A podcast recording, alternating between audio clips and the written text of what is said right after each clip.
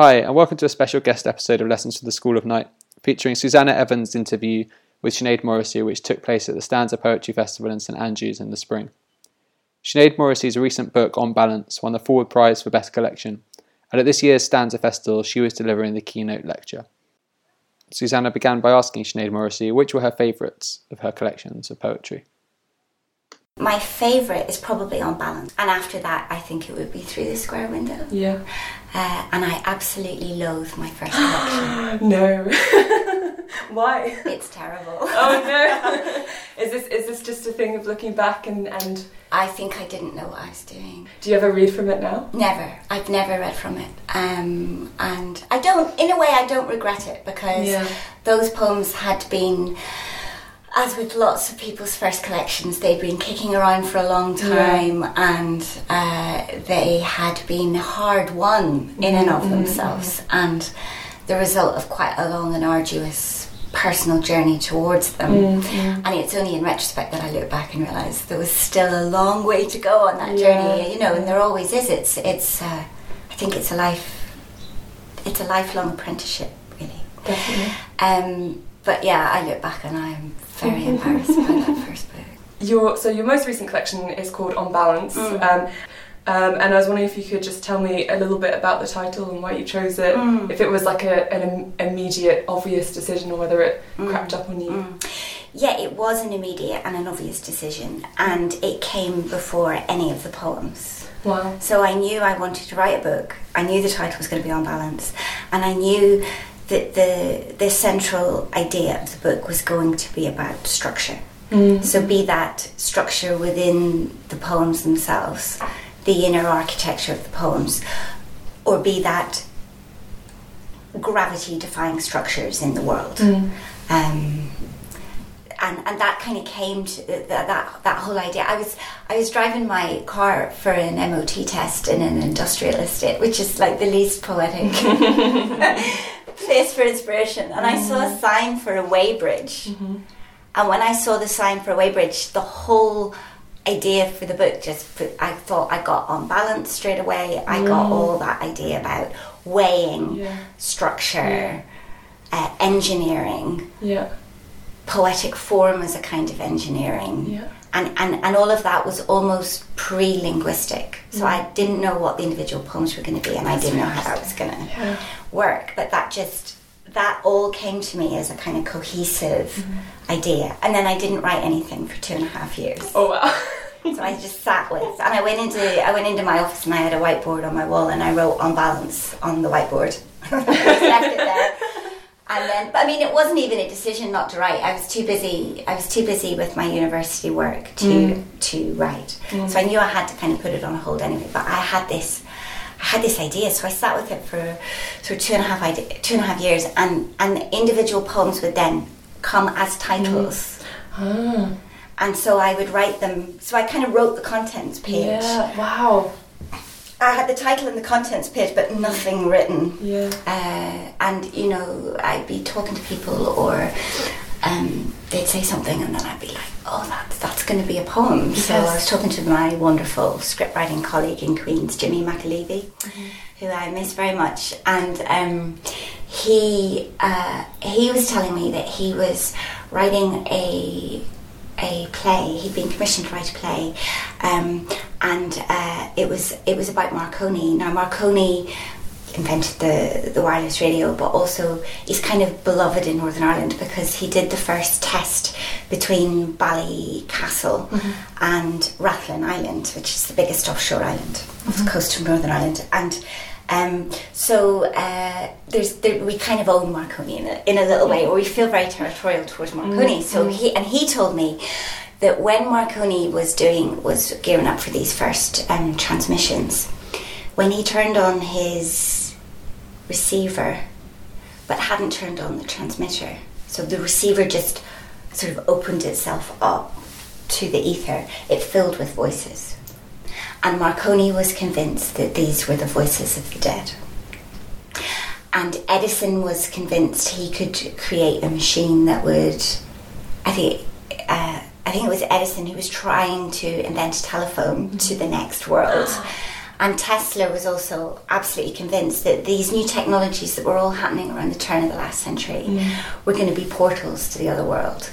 So when my, my colleague said this to me, I was like, that's going to be one of my poems. Um, uh, and then my husband said, Have you heard the word Millihelen? I didn't know, I hadn't heard the word Millihelen. And I was like, Okay, that's going to be one of my poems. and then I found out about Lillian Bland, who was a local woman, uh, lived right beside where I was living in Northern Ireland. First woman in the world to design, build, and fly her own airplane. Nobody's heard of her.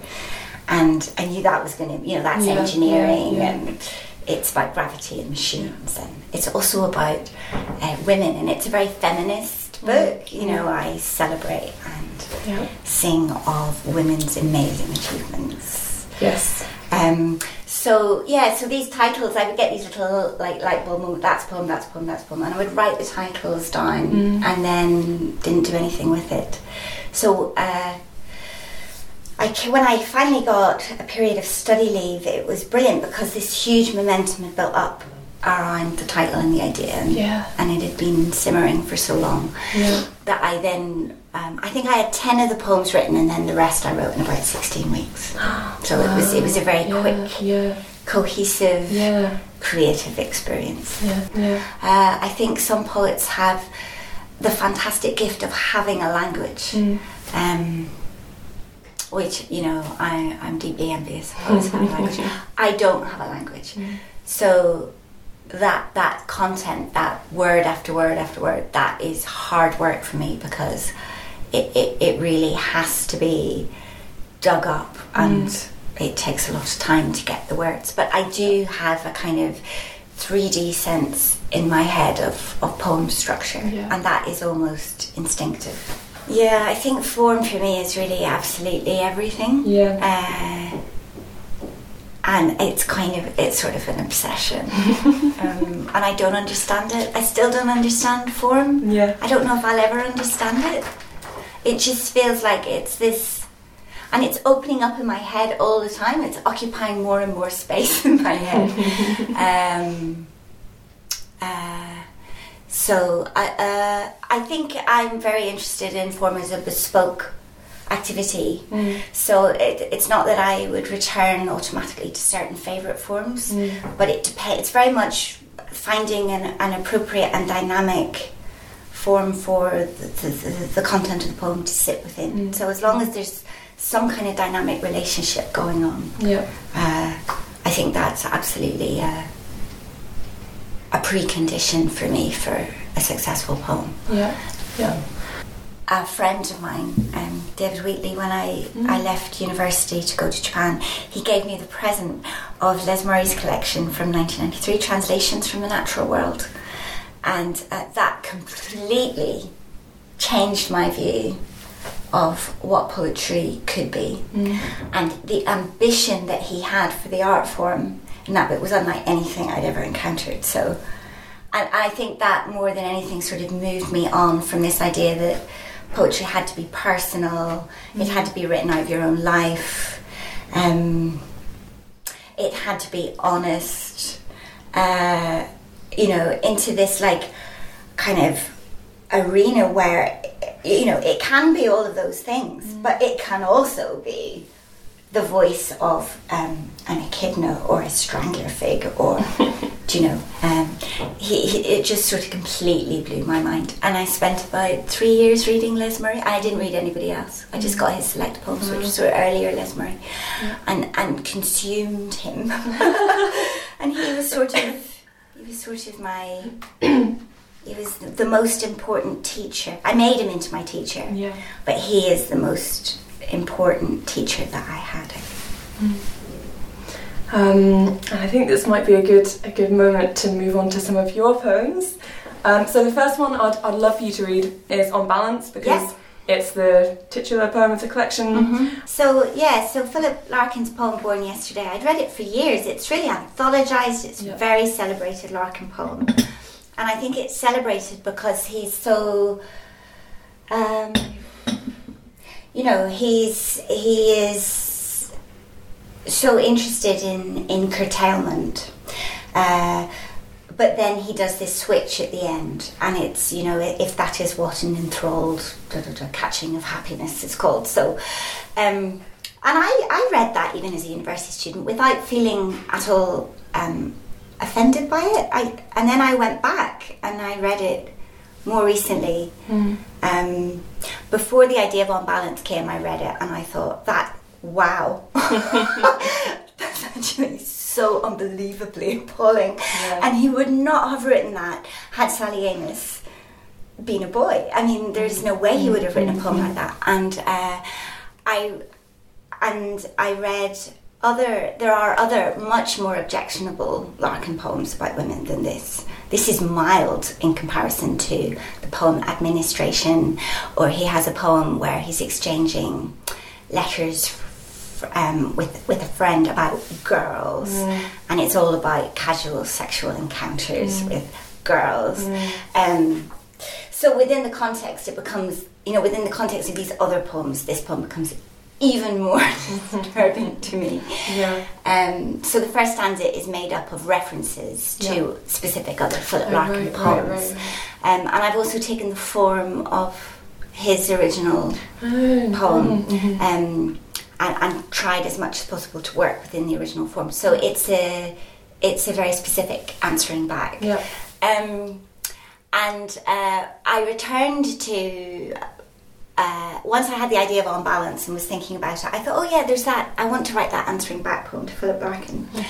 And I went back to Born yesterday, and it contains the words to pull you off your balance, which I didn't know. Oh. At which point, the hair on the back of my neck just went up. Really, Yeah, I yeah, thought, okay, this is this is all falling weirdly into place. Yeah. So, um, on balance, may you be ordinary, have like other women an average of talents, not ugly, not good looking, nothing uncustomary to pull you off your balance.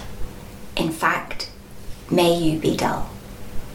Philip Larkin, born yesterday. Even fully grown, she'd be a girl to you. You rarely mention women, except to stress our looks or what we cannot do, though girls persist in separate, lit up boxes. Their pants pulled down or getting fucked by your luckier friend in the toilet of a train. You were the mean fairy at the christening, feigning honesty. No doubt her father slapped you on the back, admired your dazzling final turn from lack to grudging benediction. I wouldn't let you near my brilliant daughter. So far, in fact, from dull, that radiant, incandescent are as shadows on the landscape after staring at the sun. Thank you. That was brilliant. I'd love it if you finished on the rope. um, Sure. So if, yeah, if you would. So this is uh, this is from the parent's perspective, reaching that magical moment when uh, your two children start to play together. Mm. Uh, so I have a son and a daughter, an an older son and a younger daughter, and uh, this was a few summers ago, and they suddenly became friends, which just makes life so much easier as a parent because they can occupy themselves.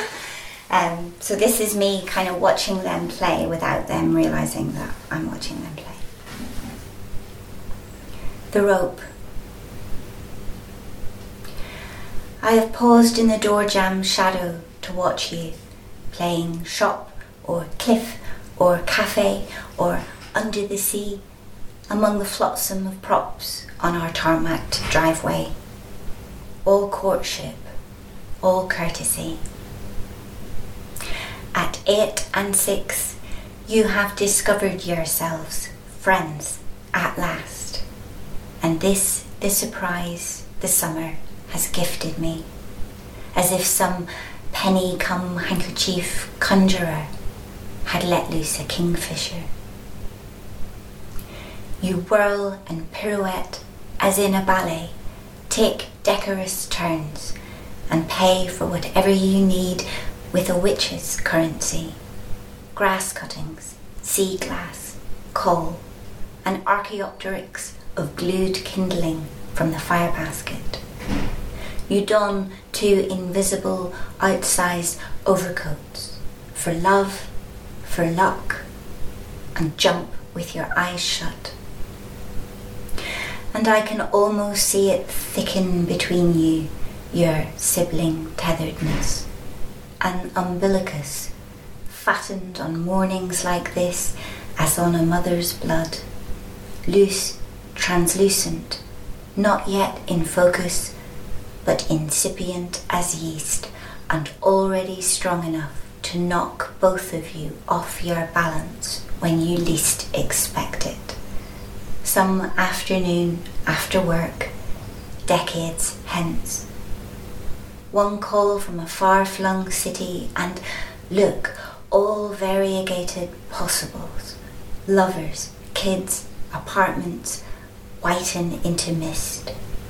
The rope is flexing, tugging you close, and you come obedient children that you are, back to this moment, staggering to a halt and then straightening, grown little again inside your oversized coats and shoes, and with sea glass still to arrange, but without me watching. Thank you. That was wonderful. Um, and thank you very much for taking the time to chat with me. You're very welcome. Thank you. Thank you.